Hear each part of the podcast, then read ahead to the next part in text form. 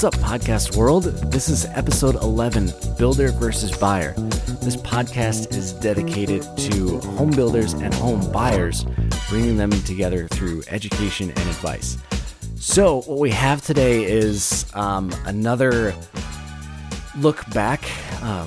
listen back at my conversation with Matt Gavelek. As I mentioned in last week's podcast, he is has been a civil engineering consultant. He was actually a septic regulator for a little while at local government level. So he has some great insights into septic fields and what you need to know. This is a huge area, a ton of questions.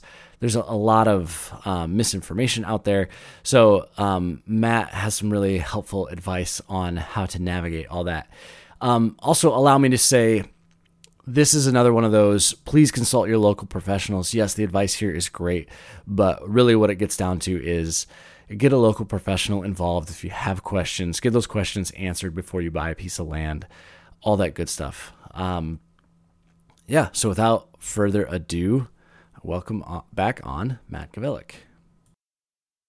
Okay, Matt, another thing people really should consider and need to consider is their septic field. And so this typically happens when you're building outside city limits, usually unincorporated county. You don't have access to a city sewer system or private sewer system. You have to have your own septic field, which processes your sanitary sewer.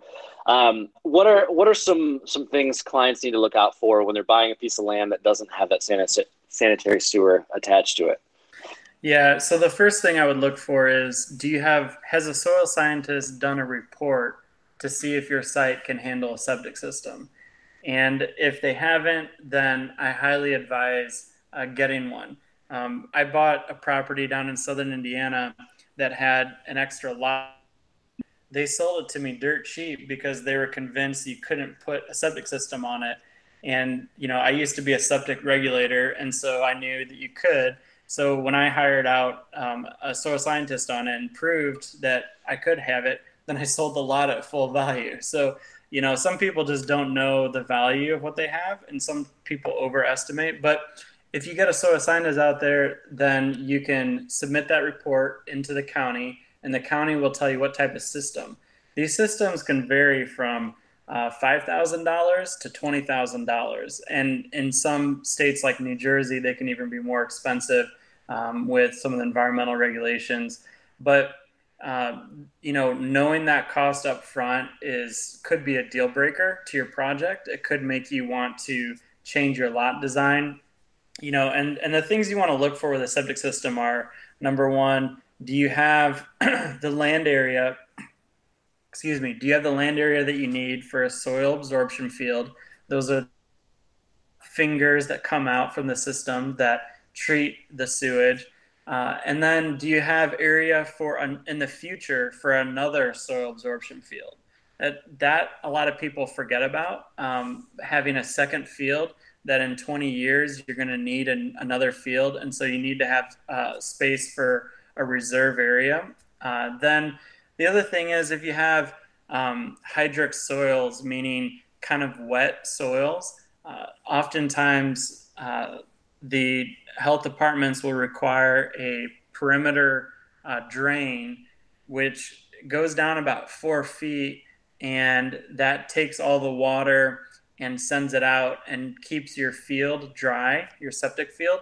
But the problem with that is you have to find a place that 4 feet deep will discharge that groundwater, meaning it will daylight it.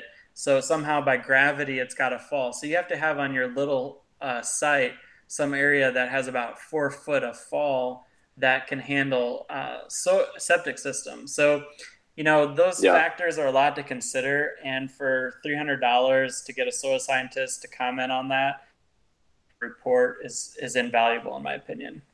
Yeah, totally agree. I remember looking at lots and seeing the survey after the surveyor went out, and there was only 2 feet of difference from lot corner to lot corner, and it literally made the site unbuildable because we couldn't fit we couldn't get a perimeter drain to gravity feed out to daylight. Yeah. And another thing that's really important too is for home builders that are listening to this, it's really important that you put stakes where the soil absorption field is going to go and you rope them off.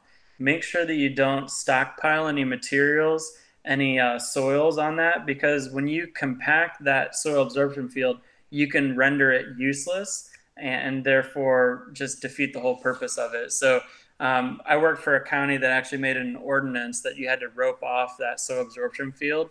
But I've seen others where they don't do that. They compact the soils and then they have issues with their soil absorption field later. It gunks up faster.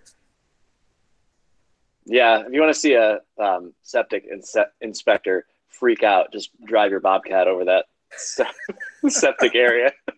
Yep. That will do it. Absolutely.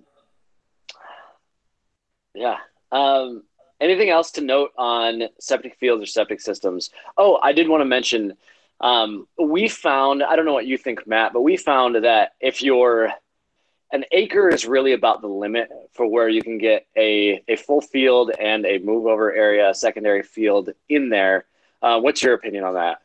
Yeah, that's a great rule of thumb. And again, it kind of depends on your topography too.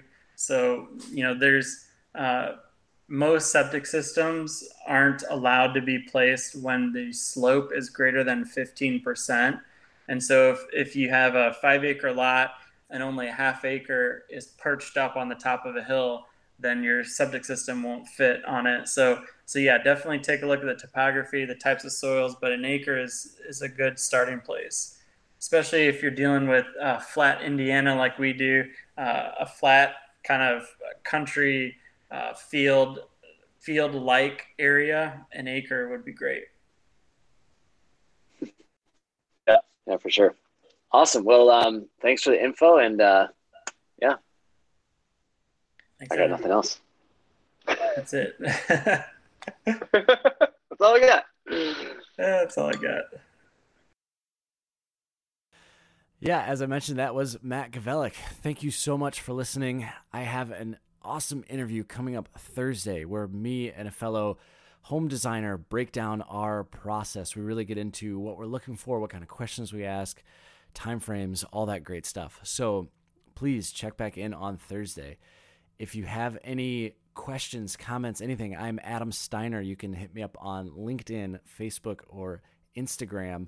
The handle is at Burnham Design Co, B-I-R-N-A-M Design Co. That's all for today. Thank you so much for listening. And as always, thanks to Andrew Michael Meadow for the music.